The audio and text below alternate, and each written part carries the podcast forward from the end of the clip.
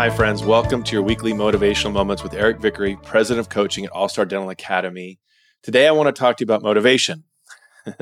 These are motivational moments videos. My question for you is How long does motivation actually last? Studies are going to show about seven days. And that might be the most that it lasts, might be the average, depends on the person. So think about January 1st, you're making New Year's resolutions to go to the gym. So January 1st, you go. What they're saying is by January 8th, you're not going to the gym anymore. I think the people who actually go to gyms, who have the habit down, who are consistently doing it, they don't even go from January 1st to January 8th because they don't want to make new friends who aren't going to be there later. So understand this motivation isn't possible forever. Okay. That's why we have these videos every single week. But motivation does create ideas ideas that can create new habits that we've been talking about. Those habits lead to new disciplines. If you can maintain your intentionality, your, your determination factor, your discipline, then you've got a shot at making sure you implement a new habit. That 21 to 62 days becomes really, really important. So, again, back to James Clear's book on atomic habits.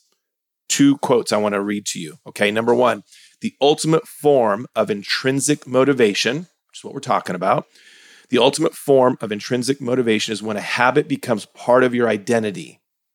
It's now intertwined with you. Okay. It's one thing to say, I'm the type of person who wants this. It's something very different to say, I'm the type of person who is this.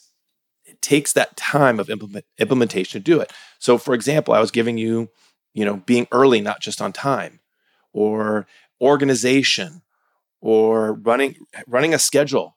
Everything I have is pre-planned and scheduled. Creating a new discipline. Why would I do that? Because I'm not organically wired in my DNA to be organized and run on time. So I have to make sure that I set up habits in my life to get me there.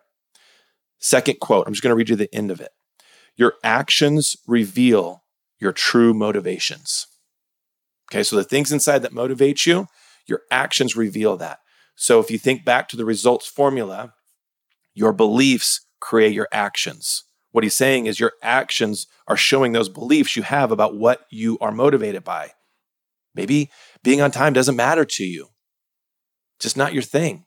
Well, that can create a problem when we look at the growth structure. You're either growing or declining, your 1% growth. So, whatever you're telling yourself those are motivations, those are beliefs that you have. I'm here to challenge those and I'm here to help you improve and grow. So think about it this way. We do annual events. We do events all over the country. Every year we do our annual growth summit. Think about that term, growth summit, every year. Us, we grow when we're there. You're growing when you're there. We're, we're sharpening each other, right? Iron sharpens iron. These are the things we need to do. So this week with your team, I want you to talk about where are you growing?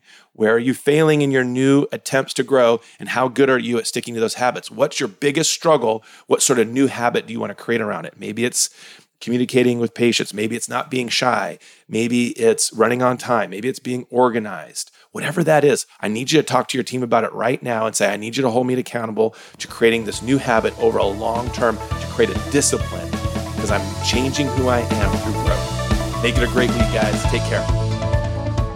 We hope you enjoyed this episode of Dental All Stars. Visit us online at allstardentalacademy.com.